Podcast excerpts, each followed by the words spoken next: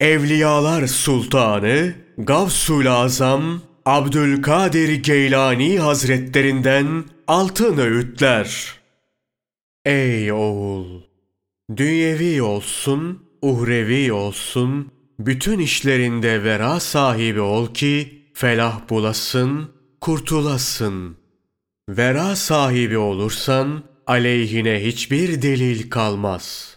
Allah Teala'nın rızasına ulaşırsın. Sen neredesin?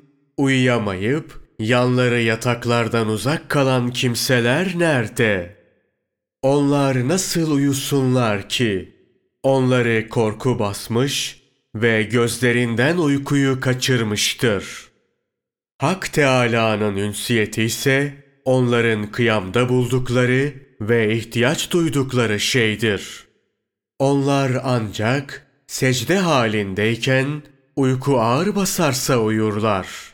Onlara bu secde halinde ağır basan uykuyu verip onların bedenlerine bu şekilde istirahat etmeyi nasip eden Allah Teala ne yücedir.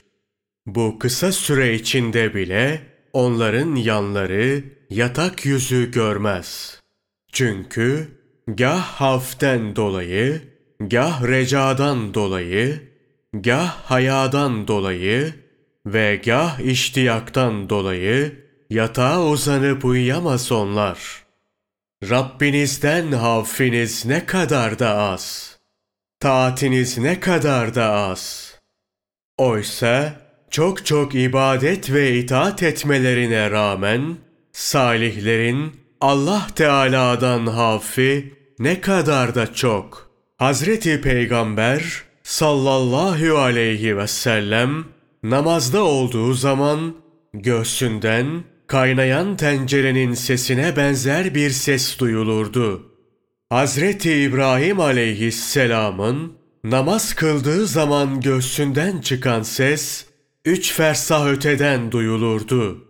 Onlar Sıddık, Halil, Muhib ve duası kabul olunan kimseler olmalarına rağmen haf sahibiydiler. Şimdi bana söyleyin, sizin bu haliniz nedir?